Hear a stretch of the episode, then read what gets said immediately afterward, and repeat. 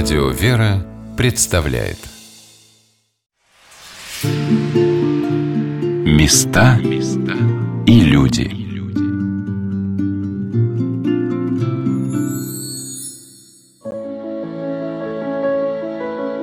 Мирно и спокойно протекает жизнь старинных русских городков. То там, то тут по берегам рек раскинулись монашеские обители. В центре высятся красивые церкви, но знакомство с городом Суздалем нужно начинать с его окраины.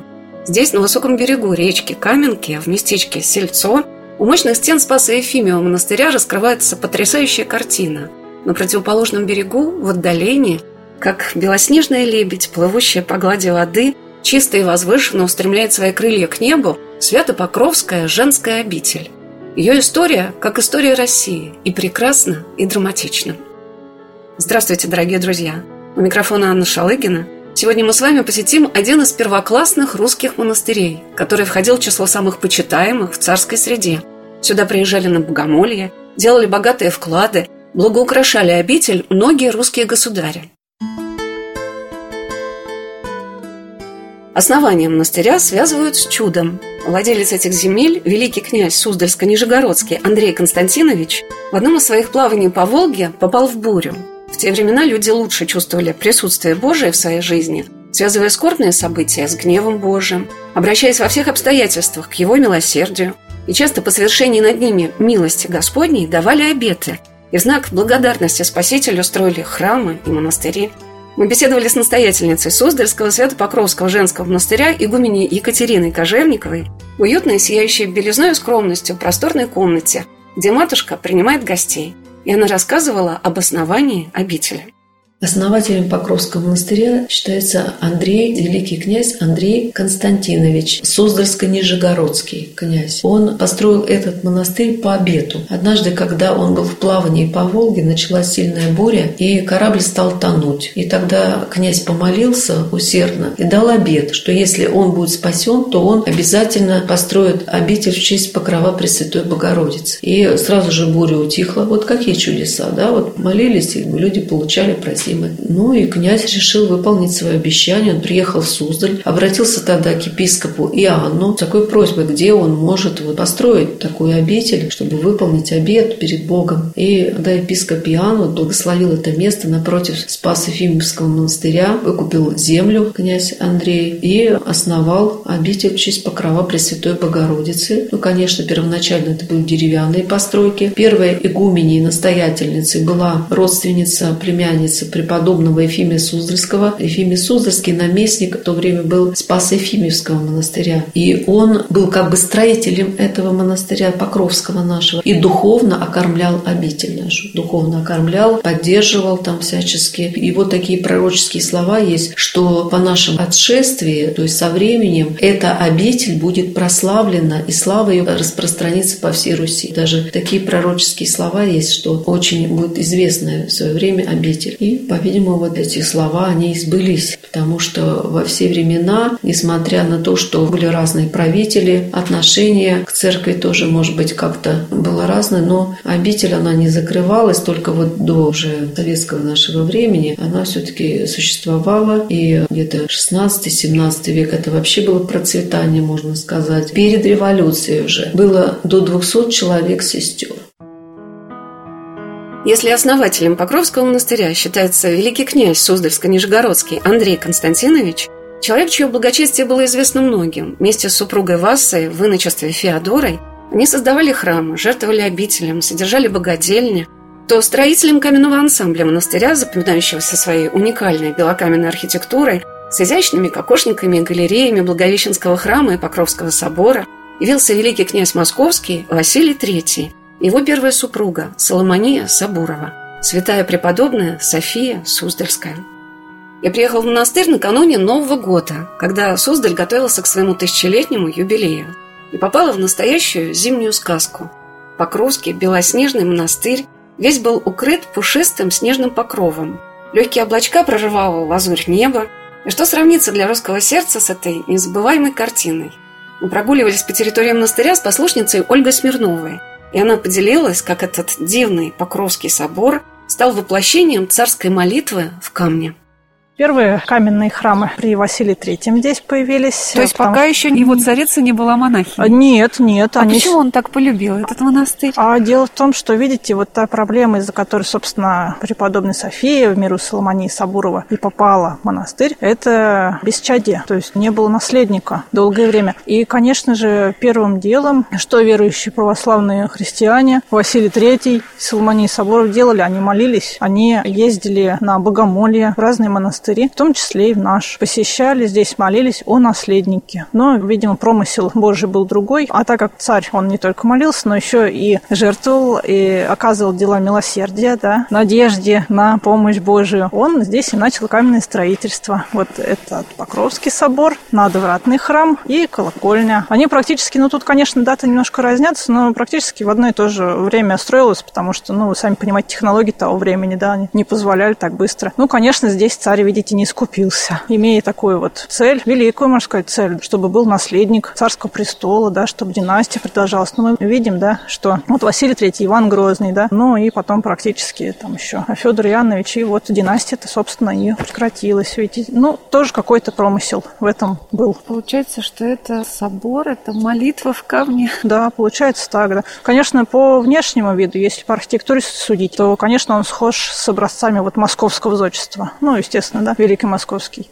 князь, да, строил. И, видите, и трехглавие здесь, и вот эта вот корона кокошников вокруг главного барабана. Это все напоминает вот как московские храмы. Ну, конечно, вот мы с вами смотрим сейчас вблизи, это не так видно. На самом деле храмы строились так, чтобы было приятно видеть прежде всего издалека. Потому что даже храм Покрова на Нерли, да, мы издалека видим просто чудесное создание, да. А когда мы подходим близко, это просто такая вот отвесная стена, которая, ну, уже ни о чем не скажет. А вот это вот окружение галереями, mm-hmm. тоже в виде кокошников, это когда было пристроено? Это все строилось в одно и то же время, да. То есть сама галерея строилась во время строительства собора. И можно заметить, что Покровский собор и надвратный храм имеют одинаковые завершения. То есть это как бы копия, один копия другого храмы копии один другого.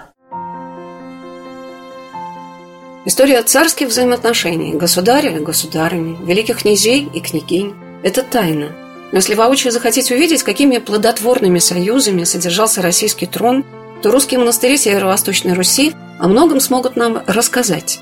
Богатые вклады царей, чудотворные иконы в драгоценных окладах, шитые ручные работы царевин, как послание из далеких веков их искренней веры – упование на милость Божию. Пока зимой Покровский летний храм закрыт, о богомолье именитых насельниц монастыря, о том, как совершали они свой молитвенный подвиг рядом с простыми монахинями, можно почувствовать в теплом зимнем храме обители, освященном в честь зачатия праведной Анны Пресвятой Богородицы. Он представляет собой большие трапезные палаты, так что ни особого места для царевин, ни княжеского трона здесь не было. Дело в том, что он был построен в XVI веке. Это времена Ивана Грозного. Даже он дал разрешение на провоз камня специально для строительства этого храма. И вообще он по архитектуре напоминает образцы гражданского такого вот зодчества. Если убрать главку, условно говоря, то вообще внешне будет непонятно, что это храм. Потому что это церковь с трапезной палатой. Изначально было, но сейчас это как трапезная уже не используется, как храм. Но, конечно, сейчас он немножко усеченном виде у нас, этот храм, действует без алтаря алтаря, который разрушился во время запустения в советское время, и уже во время реставрации он не был восстановлен. Сейчас это немножко такой усеченный вариант того храма, что был шатер, что мы видим на колокольне этого храма, это уже более поздняя пристройка 17 века. Ну, мы знаем, да, шатровые храмы, шатровые завершения колоколен, это все уже 17 век.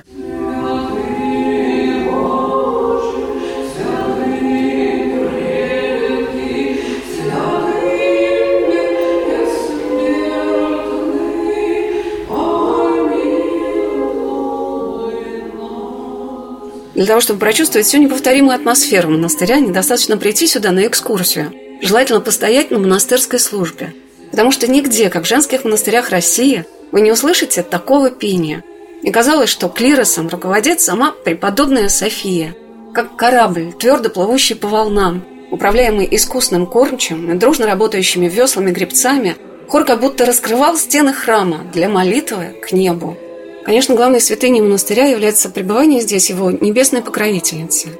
В искусно вырезанной раке, под сенью рядом с великолепной иконой святой, жить своими мощами, та, которая испытала все степени счастья земного, царского и все грани смирения и терпения в пребывании поначалу вынужденном, а потом и желанном в монастыре.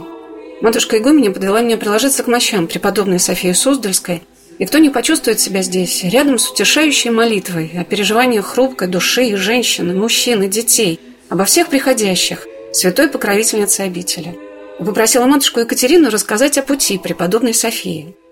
Преподобная София, она еще была известна как святой еще при жизни. Несмотря на свое такое царское происхождение, что она была великой княгиней московской, супругой Василия III, он ее выбрал из числа тысячи красавиц, но брак был бесплодным, и в конце концов окружение Василия III, они все стояли на том, чтобы брак расторгнуть, потому что нужен наследник, наследника нет. А преподобная София тогда это была Соломония Соборова, она была все-таки человеком человеком глубоко верующим, и она решила для себя, что лучше уж ей пойти в монастырь, послужить Богу, чем вот тут какой-то раздор. И она просит разрешения у своего супруга, чтобы он отпустил ее, чтобы она пошла, приняла постриг. Ну и Василий Третий, он ее отпускает. Хотя есть и другая версия, но мы придерживаемся этой версии. Эту версию наш владыка Евлогий нашел в архивах исторических, и уже эту версию положили за основу жития преподобной Софии. Работа в архивах для сестер Покровского монастыря стала по-настоящему научной. Одним из особых вдохновений посещения женской обители в Суздале для каждого, несомненно, может сделаться экскурсия по монастырскому музею, расположенному в уютном деревянном доме, предназначенном специально для выставочного пространства, которое очень подробно показывала мне монахиня Александра Буянова, из рассказа которой я узнала, что в этом монастыре молились Богу пять русских цариц.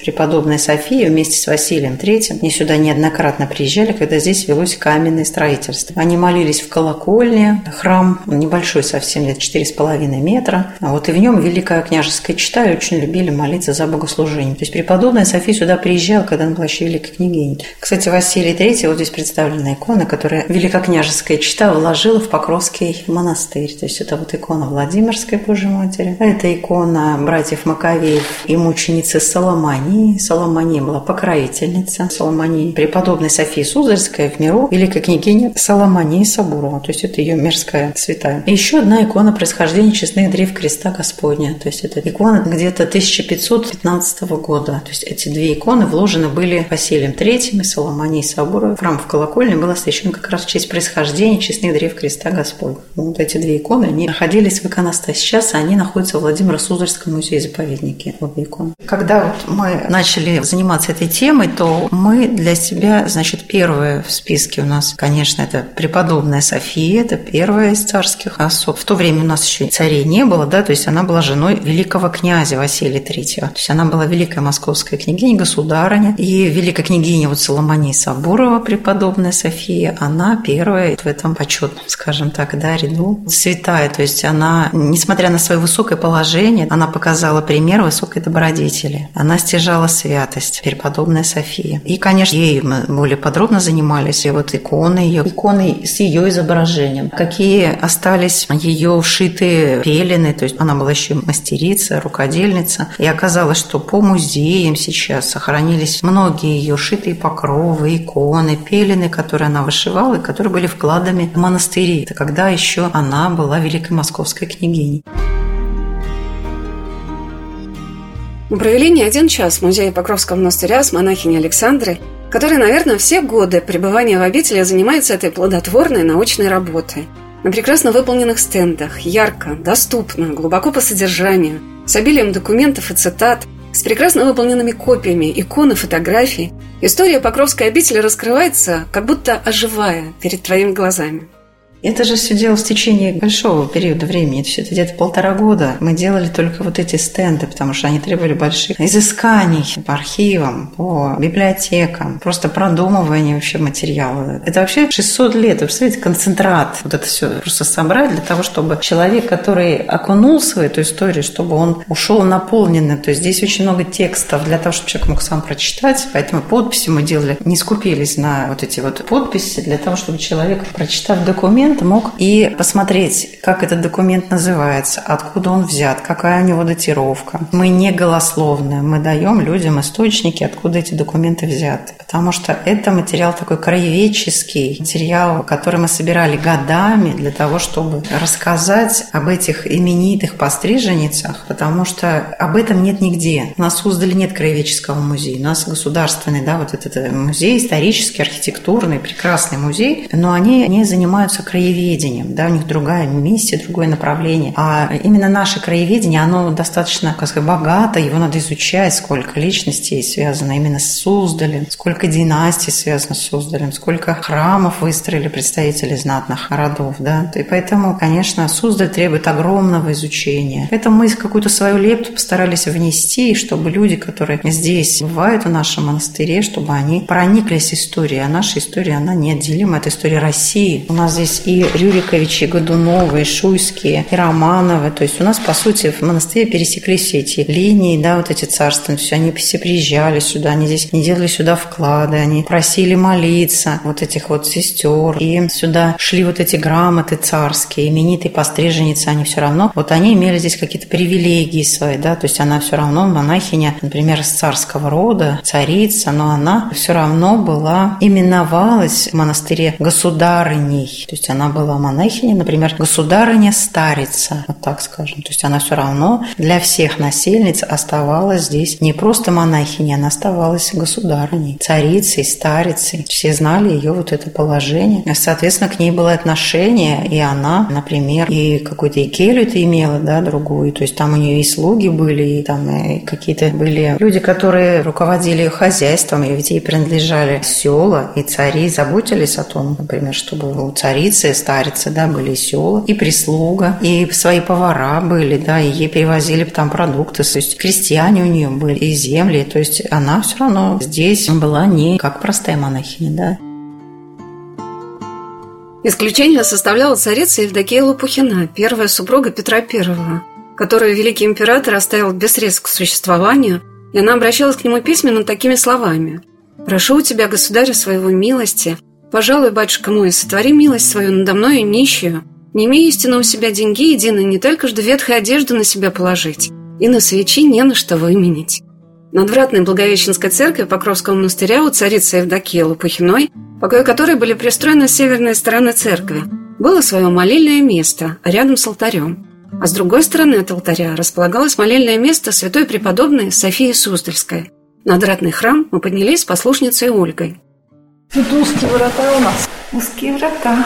Видите, такой тоже небольшой, да, совсем храм Благовещенский. Этот храм достопримечателен молельней. Вот, видите, справа от алтаря есть небольшое помещение, в котором, в принципе, может только один человек нормально поместиться. Это молельня. Предположительно, что здесь именно и молилась преподобная София во время службы. Но вот видите, мы с вами никак не выясним вопрос насчет отапливался этот храм или нет. Да, То есть зимний храм. зимой было подвигом. Ну, Нет, конечно же, нет. Никто бы не заставлял здесь служить зимой в такой холод. А с другой стороны, тоже такая же примерно молельня, но сейчас она закрыта вот иконостасом. И это сейчас часть алтаря. И эта молельня уже царицы Евдокии Лопухиной здесь находится. Своды молили так низкие, что, наверное, вытянувшись просто, она вряд ли могла Да нет, встать. спокойно можете туда зайти и как раз тоже... Да, можно зайти в молельню царицы.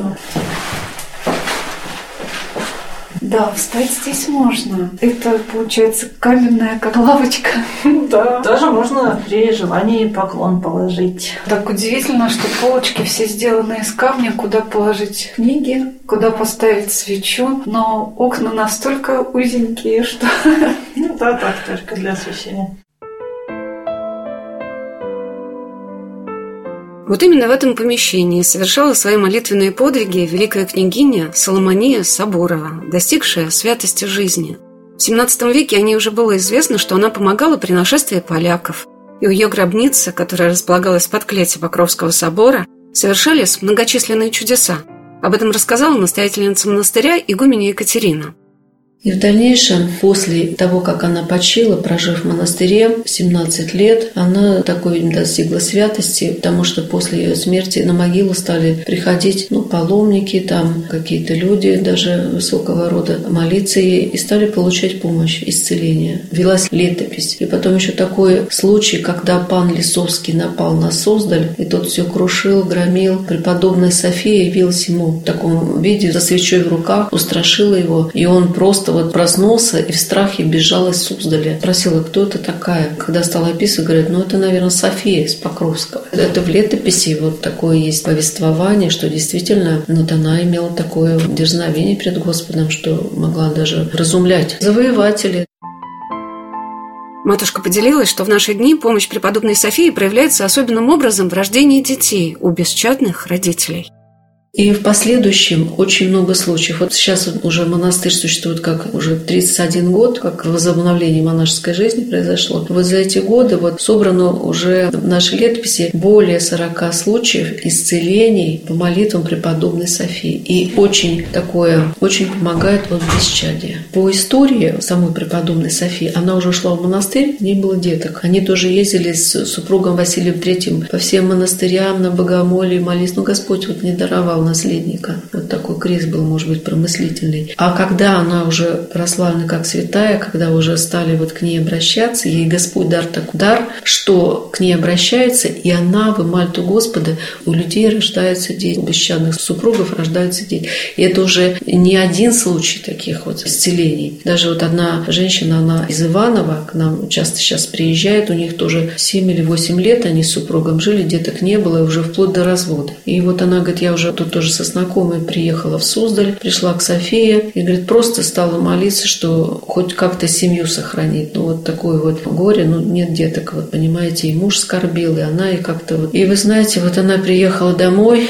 и муж с ней помирился, и через какое-то время она оказалась уже в положении, хотя врачи сказали, что вы даже не рассчитываете, у вас такой диагноз, бесплодие, уже вы не сможете иметь детей. Потом она рождает мальчика, и вот мальчику сейчас он уже лет семь, что ли, вот он уже скоро в школу пойдет. У нас и крестили, и вот они часто к нам приезжают. До сих пор врачи не могут вот никак поверить, что вообще это произошло. Я сама лично разговаривала, тоже еще одна семейная пара, знакомые тоже матушки Софии. Они тоже сколько-то лет жили, у них не было никак деток. Приехали тоже, вот кому нам молиться, как нам быть, ну вот деток нет, Господь не дает, или что-то вроде проверили, все нормально. И тоже матушка, идите молитесь преподобной Софии. Сходили, помолились. Ну все, родили сыночка. Потом еще раз приехали через сколько-то лет. Нам нужна еще дочка. Вошли, помолились, еще и дочку родили. Ну вот, вот понимаете, вот такие случаи. А это уже явный признак, но чудес, вот, что София, она святая. Что бы там ни говорили, какие там легенды не рассказывали друг другу, но то, что доказательством святости, то, что она помогает. И не только в этом. Даже люди есть от онкологических заболеваний исцеляются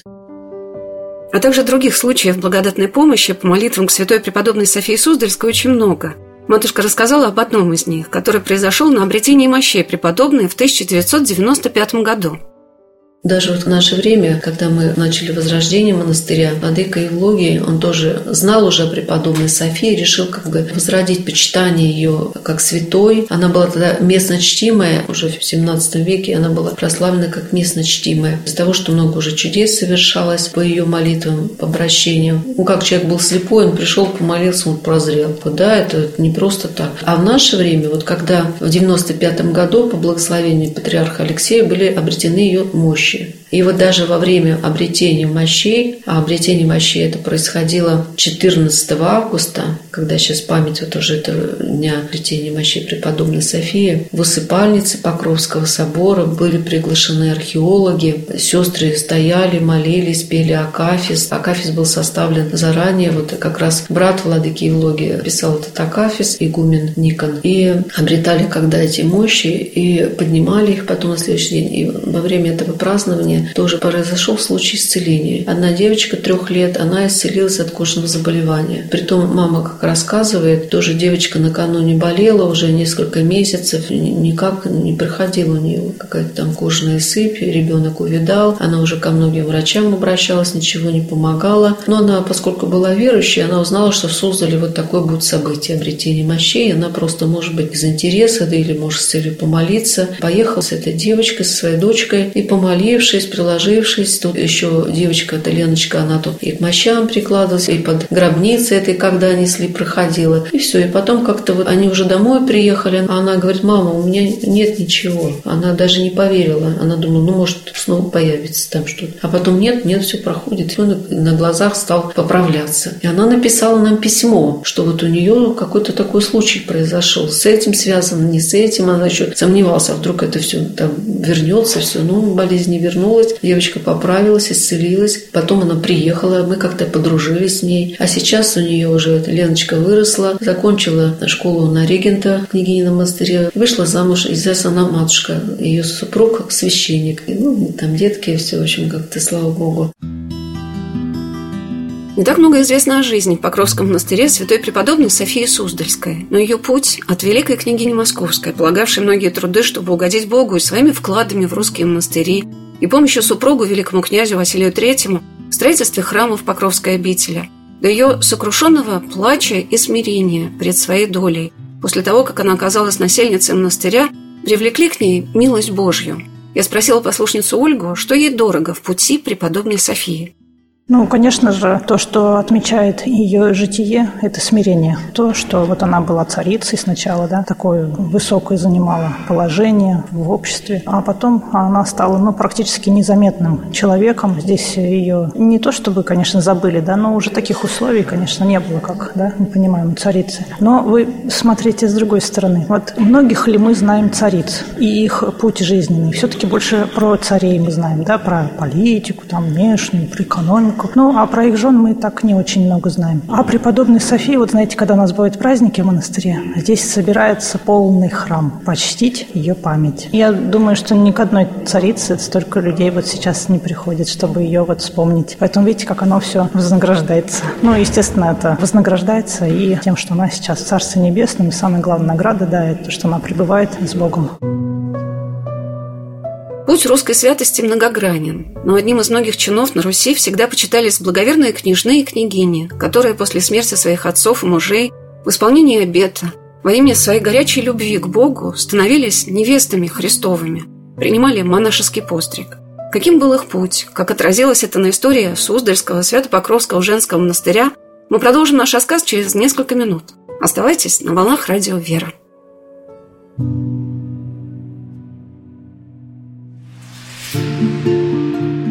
Места и люди.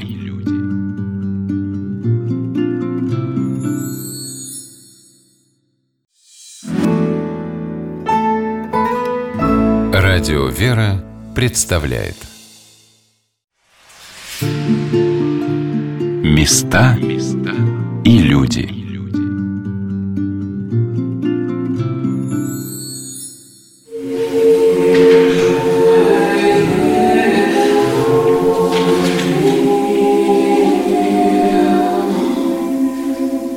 Свято-Покровский женский монастырь в городе Суздале – один из красивейших монастырей в России.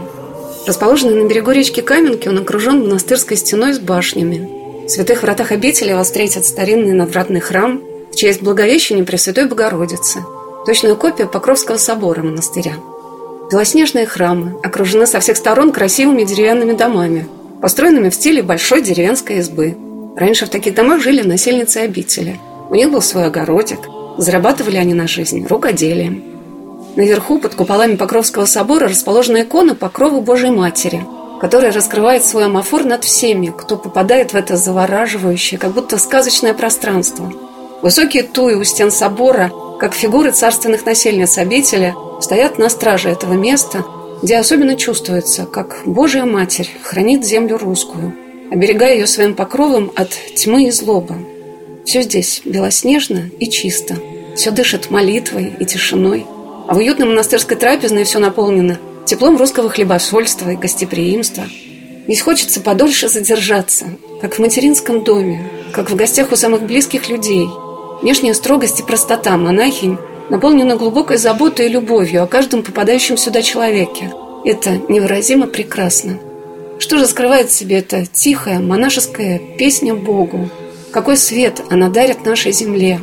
Как возрождается это в наши дни повсюду в России?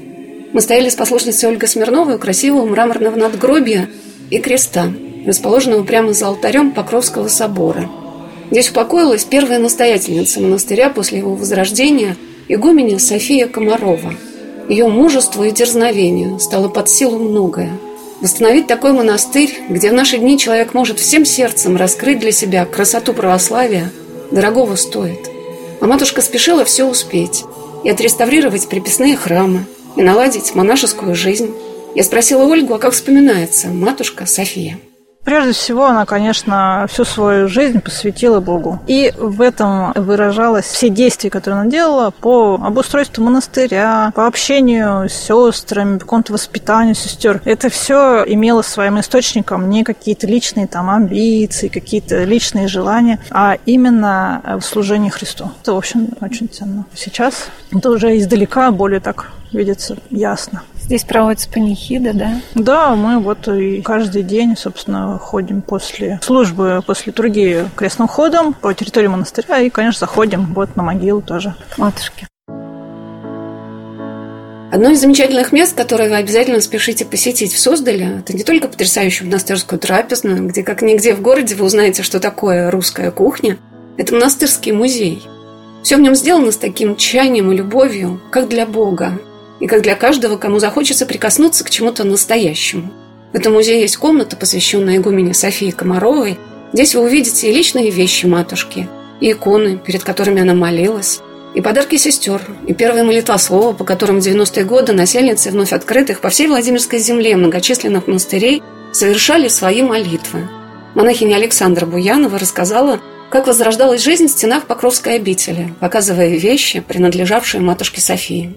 Она родилась в 45 году в крестьянской семье, которая хранила православные традиции. То есть она родилась в благочестивой крестьянской семье. Естественно, воспитана была в вере с детства. И так как в то время был огромный недостаток церковной литературы, очень многие каноны, молитвы, акафисты она переписывала, как и многие в то время переписывала вручную. Литературу духовную было не достать. Поэтому сейчас вот эти вещи, переписанные руками, тропарионы, акафистники, то, что написано вот именно ее руками, для нас уже это большая тоже память. Понятно, что книг достать было негде, переписывали много от руки. Вот это акафист, который написан был сестрами, подарен матушке Софии сестрами в 94 году. Вот это акафист, рукопись. Тоже Такая это в наши художники. стиле, да, сделали Да, так. это наши художники. Акафист преподобной Софии Суздальской был написан, видите, с заставками, с буквицами, да, таким вот почерком красивым, каллиграфическим. То есть здесь вот такие вот красивые заставки, церковнославянское написание. То есть вот этот акафист выполнен вручную сестрами в 94 году. Он подарен матушке Софии к дню ее ангела. Вот этот акафист. Писали пером. Вот видите, он выполнен как, то есть есть красная строка, буквица, и дальше вот уже черным идет славянское написание слов, то есть с титлами, с ударениями, все как положено. Монахиня Александра показала мне икону Пресвятой Богородицы Троеручица, перед которой совершался постриг игумени Софии Комаровой. Вышитая бисером икона небесной покровительницы матушки, святой преподобной Софии Суздальской, подарок сестер. Икону Спасителя, дар монастырю святейшего патриарха Московского и всей Руси Алексея II, когда он посетил обитель 10 сентября 1995 года. Также в мемориальной комнате, посвященной матушке Софии, можно увидеть фотографии, раскрывающие ее труды и по возрождению обители, и по восстановлению приписных храмов. Ею был отреставрирован храм на подворье обители в селе Менчаково. Фотографии с девочками в приюте, которых взял монастырь под свое покровительство. Я спросила мать Александру, какой вспоминается ей матушка игуменя Софии.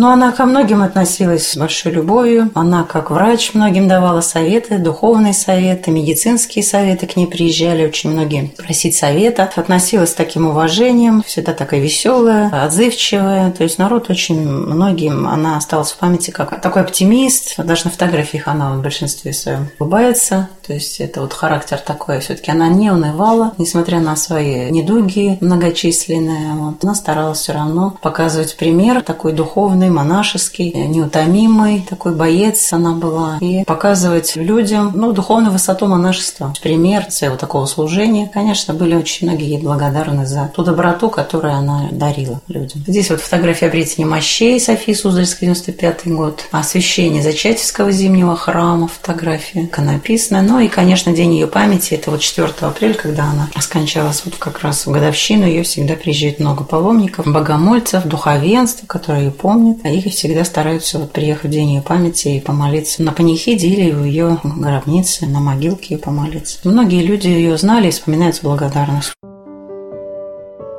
Послушница Ольга поделилась, что у матушки Софии был особенный дар. Она была замечательным врачом. Ее светское призвание приводило в обитель многих людей, обращавшихся к ней за советом и медицинской помощью.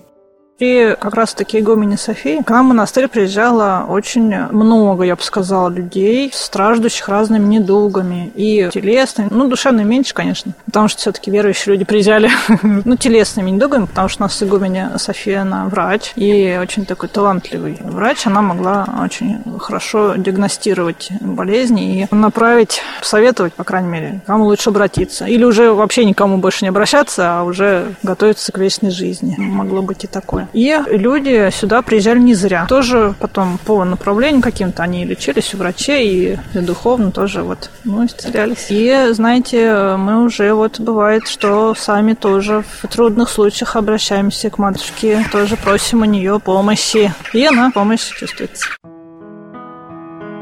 Как удивительно, что каждый монастырь, его образ, его история складывается из истории тех людей, которые в нем жили раньше и подвязаются в наши дни. Настоятельница Свято-Покровского женского монастыря в Суздале игуменя Екатерина Кожевникова вспоминала первые годы возрождения обители.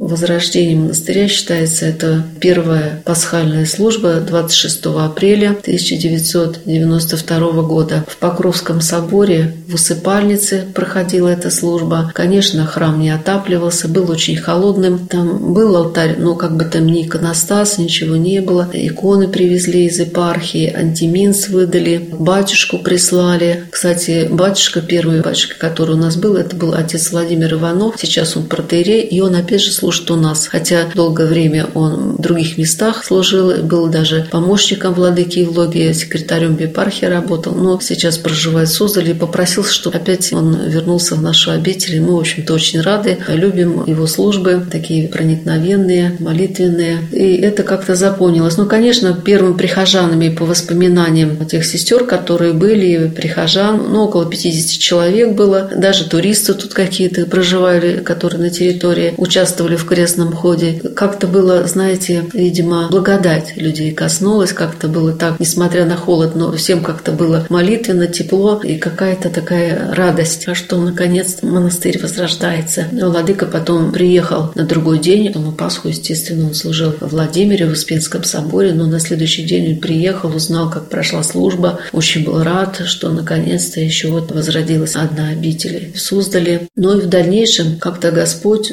потихонечку стал и людей присылать, еще сестры появились. Хотя жить было негде, сестры жили на колокольне, все домики были заняты под гостиницу, отдали вот этот Покровский собор, жили на колокольне, там, где сейчас находится храм происхождения честных древ креста. Это очень такой маленький небольшой храм. Тогда, конечно, там уже было все в таком запустении, жить было негде, устроили там жилье, и там же и трапезная была. Вот так начинали. Тоже, может быть, даже и кушать было нечего. Владыка даже и какие-то продукты посылал посылал, потому что уже за 70 лет, ну, люди уже не знали, как правильно относиться, какие-то приношения там делать для храма, для церкви. Все это было забыто, и, конечно, приходилось как бы самим промышлять. Ну, Господь пекся, конечно, помогал, другие люди приезжали, помогали. И потихонечку вот так началось возрождение этой нашей Покровской обители.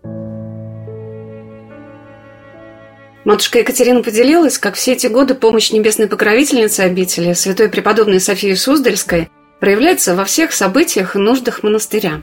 Вот слава Богу за все. Благодарны, конечно, большая благодарность Господу, нашей преподобной Софии, покровительнице монастыря, которая печется, помогает с первых дней уже проживания нашего в монастыре. Она чувствуется ее помощь. Вот первый год жили, у нас такое наводнение тут надвигалось, что мы думали, вот какое-то затопление. Владыка Евлогий благословил ночную службу у мощи преподобной Софии там в усыпальнице, и все сестры молились, читали Акафисте каждый день. Вы знаете, вот как-то потихонечку вот оно отошло все. Вот эта вода, там мы же живем на берегу реки Каменки, и вот вода как-то спала, и никаких затоплений не произошло. И в дальнейшем вот уже сколько раз наблюдаю, вот как-то с Божьей помощью все обходится. Так вот бывает, что в Суздале там прямо, знаете, вот, ну просто чрезвычайная ситуация, там затопление, там спасатели работают. А у нас как-то до стен дойдет и обратно уходит. Вот прямо даже, знаете, есть такая фотография, какой-то год было. Вот вода у стен прямо стоит, праздник Пасхи, мы уже молились, Господи, уже управ, нам уже некогда тут это будет все это откачивать, а на утро уже вода спадает. Вот, знаете, чудеса вот такие вот, знаете. Вот молитвами святых угодников, Матерь Божия за нас тут печется, покрывает нас своим амофором, потому что монастырь Покровский. Поэтому как-то живем все по милости Божией и под покровом Царицы Небесной. В день, когда я приехала в Свято-Покровский женский монастырь в Суздале, на вечерней службе почиталась память святой преподобной Елены Девочкиной. Это была постриженница и долгие годы насельница Покровской обители, которая впоследствии стала игуменей Новодевичьего монастыря в Москве. В наступающем году Новодевичий будет отмечать свое 500-летие. А первые насельницы Московского монастыря были из Суздаля, и все традиции, заложенные здесь основания обители в середине XIV века, перешли и в столичный монастырь. В музее Покровского монастыря я увидела духовную грамоту с уставными наставлениями о монастырском житии, которая была составлена как завещание сестрам обители игумени Новодевичьего монастыря преподобной Елены. Эта грамота актуальна по словам монахини Александры и в наши дни. Завещание написано скорописью, но сестры Новодевичьего монастыря уже сумели его расшифровать. Именно вот этот вот устав был скопирован ею именно с устава Покровского Суздальского монастыря. То есть она сама в нем была воспитана здесь, в Суздальской обители. И Василий III, он увидел вот ее духовность, ее труды, ее рвение, вот это духовное. И когда он основал монастырь по обету, а ведь он 10 лет его, да, то есть он дал обед, Смоленск присоединили, только через 10 лет он свой обед исполнил в 524 году Василий III. Естественно, для своего монастыря столичного он хотел выбрать игуменю, подвижницу, и здесь, именно вот в Покровском монастыре, он избрал из числа сестер преподобную Елену, поставил ее туда первой игуменей. И она была причислена к лику святых тоже где-то в середине 17 века. Вот здесь ее икона представлена у нас, преподобная Елена Феофаний Домника, 1880 20-е годы икона, написанная в иконописной мастерской Новодевичьего монастыря. Она хранится в Гиме сейчас, эта икона. Преподобная Елена здесь изображена в схеме в своем облачении. Заглянуть в тайну человеческой души, которая настолько прилепляется к Богу, что оставляет все мирское, выбирая духовный путь, монашеский, простому человеку невозможно, да и не очень-то скромно. Но в наши дни, наверное, для того, чтобы мы больше понимали, какими трудами и молитвами сохраняется на нашей земле жизнь и любовь, во многих монастырях создаются монастырские музеи. И в Суздальском женском монастыре я увидела один из лучших таких музеев, где с такой тщательностью подобраны все экспонаты, сделаны все выписки и сопровождения, что здесь можно провести с огромным интересом немало времени. Особенно мне запомнилась комната, в которой воссоздана обстановка монашеской кельи. Уникальность ее в том, что все предметы в этой келье подлинные, они принадлежали монахиням дореволюционного Покровского монастыря. Особенно меня поразили даже не вещи, а какая-то неземная атмосфера чистоты и простоты этого пространства. Несмотря на то, что предметы, которые здесь находятся, созданные трудами монахинь, представляют собой изысканные, дорогие реликвии. Сестры обители были прекрасными белошвейками, плели неземной красоты кружева, украшали постельное белье, занавески, создавали скатерти изящные работы.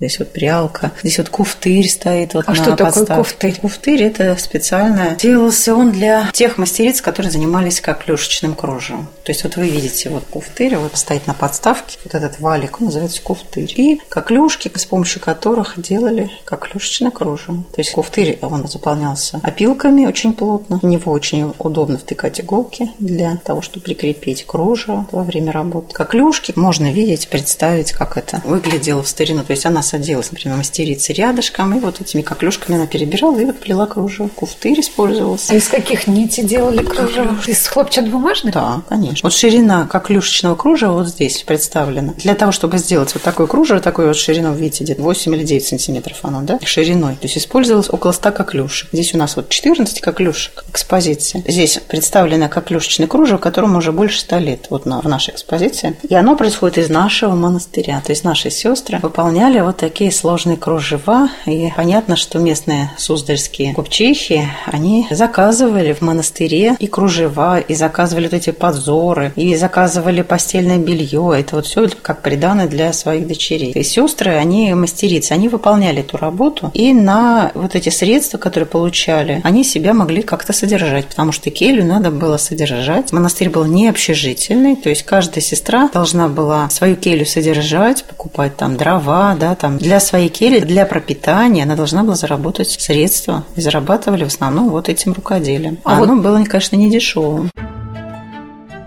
В монастыре до революции могло подвязаться до 220 сестер. Устав обители не был общежительным, монахини обеспечивали себя самостоятельно и на пожертвования. Дома на монастырской территории стояли так плотно, что составляли с одной стороны две улицы. Мать Александра рассказала, что насильницы монастыря передавали свои домики по наследству для членов своих семей. То есть понятно, что царицы, которые жили на территории монастыря, они жили в таких богатых домах, и они были, может быть, даже там было гораздо больше комнат, они были большие, может быть, даже имели какие-то там верхние этажи. А простые сестры, допустим, из крестьянских семей, из, из мещанок, которые приходили сюда в монастырь, это уже был 19-20 век. В принципе, кели уже были, я думаю, достаточно все однообразные. Какой был порядок? В основном, если монахиня жила в монастыре, она имела, допустим, свое жилье, то она его, конечно, хотела передать кому-то из своих родственниц. В монастырь приходили белицы, и она уже перед смертью, там, допустим, завещала вот там, чтобы эта послушница жила уже в этом доме, то есть ее родственница жила. Если она никому келью свою не отдавала, кель приходила в видение монастыря. И уже тогда нужно было выкупать это жилье тому, кто поступил. Монастырь мог выделить жилье, но человек должен был за это заплатить. Поэтому каждая сестра, по сути, это в собственности было у них, эти кельи. Они их сами ремонтировали, они сами там покупали покрывали для них какие-то там, я не знаю, чем там покрыть эту крышу, там, если побогаче, там железом покрывали. То есть старались это жилье за собой сохранить, поэтому старались там передать какой-то своей родственнице, там какой-то племяннице. Сначала брали их там, например, келейницы, то есть она исполняла какие-то послушания, там убирала в келе, готовила, там печки топила, воду носила, там помогала по хозяйству какому-то, хотя хозяйство большого у них не могло быть никакого, они коров не держали, коз они не держали, не разрешалось, потому что было 200 человек сестер, поэтому единственные могли держать только там, я не знаю, кошек они могли держать, чуть больше там какие-то кусты там смородины, крыжовника могли что-то вырастить тут рядом, но больше просто было очень тесно, народу было очень много, и поэтому, конечно, особо никто ничего здесь не разрешал. То они ограничивались только своей кельей, по сути. Поэтому вот эти сестры молодые не приходили, жили, допустим, у своих родственниц уже престарелых, вот, а потом им эта келья переходила. То есть старались это сделать вот так, причем это продолжалось на протяжении веков. Ну и традиция была такая. То есть как бы от каждой семьи детей было много, естественно, у кого из детей больше была какая-то склонность к молитве, к уединению. По благословению родителей вот этот ребенок там уходил, значит, благословение матери или отца, человек шел молиться. То есть понимали, что от семьи должен быть кто-то молитвенник. Поэтому уходил в монастырь кто-то, кого родители благословляли, у кого была больше склонность к монашеской жизни. Он шел один вот именно молиться за всю семью. Остальные продолжали жизнь в миру, а одного по традиции, вот по такой сложившейся родители благословляли идти в монастырь, чтобы человек молился. Это было естественно. Монастыри были многолюдные абсолютно. И из богатых семей приходили, и из простых семей приходили. То есть понимали, что вера-то была все равно крепкая, в народе особенно крепкая была вера. Это 19-20 века. И все равно уходили в монастыри. Старались именно жизнь посвятить Богу, получить благословение на свое монашеское житие. Все это считалось высоким таким положением. Для семьи, если в семье есть такой избранник, который молится за весь род, этот род ложится благословение, потому что в роду есть молитвенник за весь род. Он молится.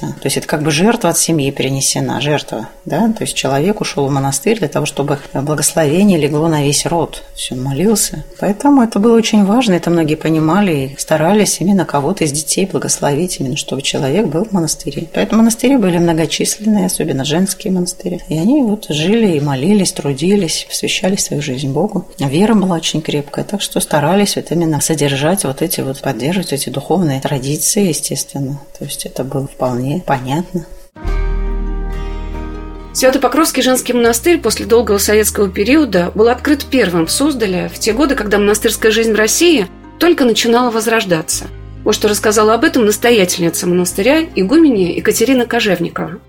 Века Евлогий, да, он с 90-го года в Владимирской кафедре, как его епископы возвели, и он возглавлял Владимирскую кафедру. И вот вопрос о возрождении монастыря, как возник, он даже в своих воспоминаниях писал, что когда он был у святейшего патриарха Алексея на приеме, ну и была какая-то беседа, когда только он, видимо, вступил вот на должность епископа, святейший патриарх Алексей к нему обратился, вот создали очень много монастырей, какой бы монастырь хотели ну, начать возрождать. И потом он сам ему предложил. А вот я знаю Покровскую обитель, вот очень интересная история этого монастыря значимость для России. Может быть, с нее нужно начать, как-то так посоветовал Владыке. И Владыка, когда уже приступил к своему там служению, к своим обязанностям, он поднял все исторические сведения об этом монастыре в архивах. Он очень такой был доскональный богослов, историю очень хорошо знал и изучил историю этого монастыря, этой обители. И потом решил все-таки вот съездить, узнать. Но когда он обратился к руководству, а на территории в то время, это 92 год, была гостиница, главный туристический комплекс. Тогда по распоряжению правительства возрождался туризм, и на базе этого монастыря был открыт главный туристический комплекс. В основном для приема интуриста. На этой территории располагалась гостиница. В одном из храмов был ресторан. В одном из домов была даже сауна для гостей. В этом здании Сестринского Воинского корпуса также была гостиница, вот здесь офис, ресепшн, да, как сейчас говорят. Ну и, конечно, в то время, когда Владыка обратился к руководству, не очень дружелюбно его приняли, спросили, а что вы хотите, поднять вопросы передачи, но это невозможно. А он говорит, ну можно хоть зайти и посмотреть, что это за монастырь, интересовался. Ему позволили это сделать, и вот он зашел, посмотрел обители, храмы, ну, видимо, уже такое созрело желание, намерение все-таки возродить эту обитель, мысль древнюю, видимо, Господь так открыл на сердце. Владыка молился и думал тогда, как рассказывал, где же мне взять первую настоятельницу игуменю. Он молился, и вот Господь послал ему нашу первую матушку, это игуменя София Комарова. А в то время она была в тайном иноческом постриге еще, жила в миру, тоже была на послушании у своего духовника. И еще три сестры тоже как бы помощницы ее были. И вот они стали первыми насельницами этой обители по благословению владыки Киевлогия.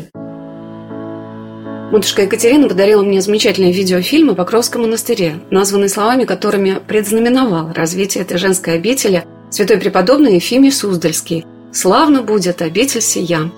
В фильме использованы кадры, когда в Зачатевском храме в советские годы еще располагался ресторан, и бурно веселящиеся иностранные туристы восторженно аплодируют танцевальному ансамблю, развлекающему подвыпивших иностранцев – что могли понять туристы о жизни монастыря, о духовном подвиге сестер.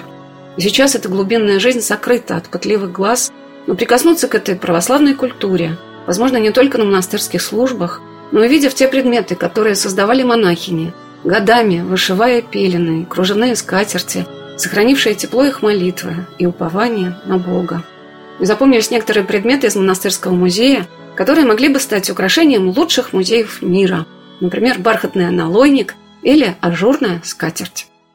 Это называется аналойник. Он сделан из бархата, вот обшит золотным галуном. И ручная вышивка шерстяными нитями, аппликация, вот зеленые листы виноградные. Виноградная лоза, ну, это традиционный, да, православный орнамент, когда вышивали пшеничный колос или виноградную лозу. Золотный крест тоже вышит, все ручная работа. Золотный крест сделан из бити. Золотная такая, ну, нить ее не назовешь, это бить идет. Там использовались золотные нити, использовались пайетки. Такими крестами украшали церковные облачения, аналойники. То есть это было традиционно. Плели на коклюшках, да, вот плели крючком, вот скатерть, она крючком сделана. Салфетки плели, вот сделали занавески. То есть знали очень много разных технологий. Все это делалось вручную. Сейчас пытаетесь это возродить? Ну, у нас тоже есть рукодельницы, которые занимаются вот такими предметами, вещами. В основном мы занимаемся вышивкой икон. Но вот салфетки, которые вы там видели, вот у матушки в Келе, ну, Софии. Это вот как раз сейчас уже сестры стараются. Мы не то, что прям поставили целью возродить, как у нас есть возможность, потому что их было 200, у нас сейчас гораздо меньше.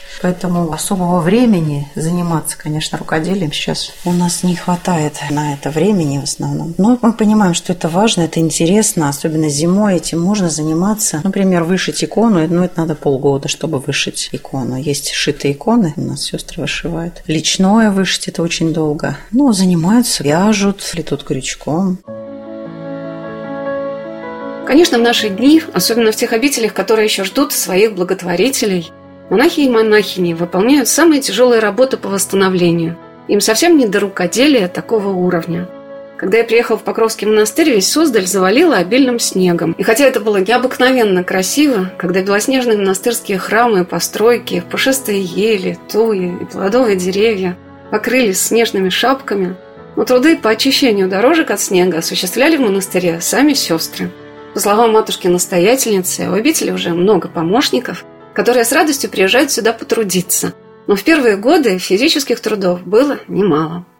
Очень много было физических трудов, потому что некуда было обратиться, не все понимали. Поэтому сестры очень много физически трудились. Сами и сено косили, собирали, сушили, строительными какими-то работами занимались. Разгружали, загружали то кирпичи, то доски, то железо. Красили какое-то железо, привезли, красили, чтобы оно там не заржавело. Работа кипела. И даже удивлялись со стороны, удивлялись те же самые туристы, которые которые тут проживали, они удивлялись, как так можно работать. Если нас видели в поле, как мы работали, там допоздна собирали это сено, грузили, возили, приезжали там уже в 12 часов, когда уже роса выпадет, уже нельзя. А они все удивлялись, эти вот работники совхозов, колхозов. Если бы у нас так работали, то бы наверное, все планы выполнили. Вот. Что же вам так помогало? Ну, с Божьей помощью, конечно, мы молились за молитвы матушки. Каждый день у нас совершается богослужение. С первых лет уже вот когда только наладилось наладилось уже все. Стала каждый день совершаться служба утром и вечером. Праздничные дни служба более торжественная. Все сестры стараются уже участвовать, причащаться святых христовых тайн. Это тоже нас поддерживает. Ну, постепенно, когда круг друзей монастыря расширился, люди стали больше помогать, приезжать, тоже по мере сил трудиться. Какие-то престольные праздники объединяют нас. Перед праздниками приезжают вот наши гости, паломники, какие-то друзья. Даже у нас есть знакомые из ханты Мансийска, Сургута. Вот так Господь свел, познакомились, и вот они каждый год к нам приезжают, помогают, несмотря на то, что они какие-то там посты занимают, они трудятся физически и убираются в храме, там и что-то на огородах помогают. Спаси Господи, таких помощников. Вот я думаю, Господь их тоже не оставит, что каждая лепта, которая она вносится, то есть она как для Бога, жертва для Бога.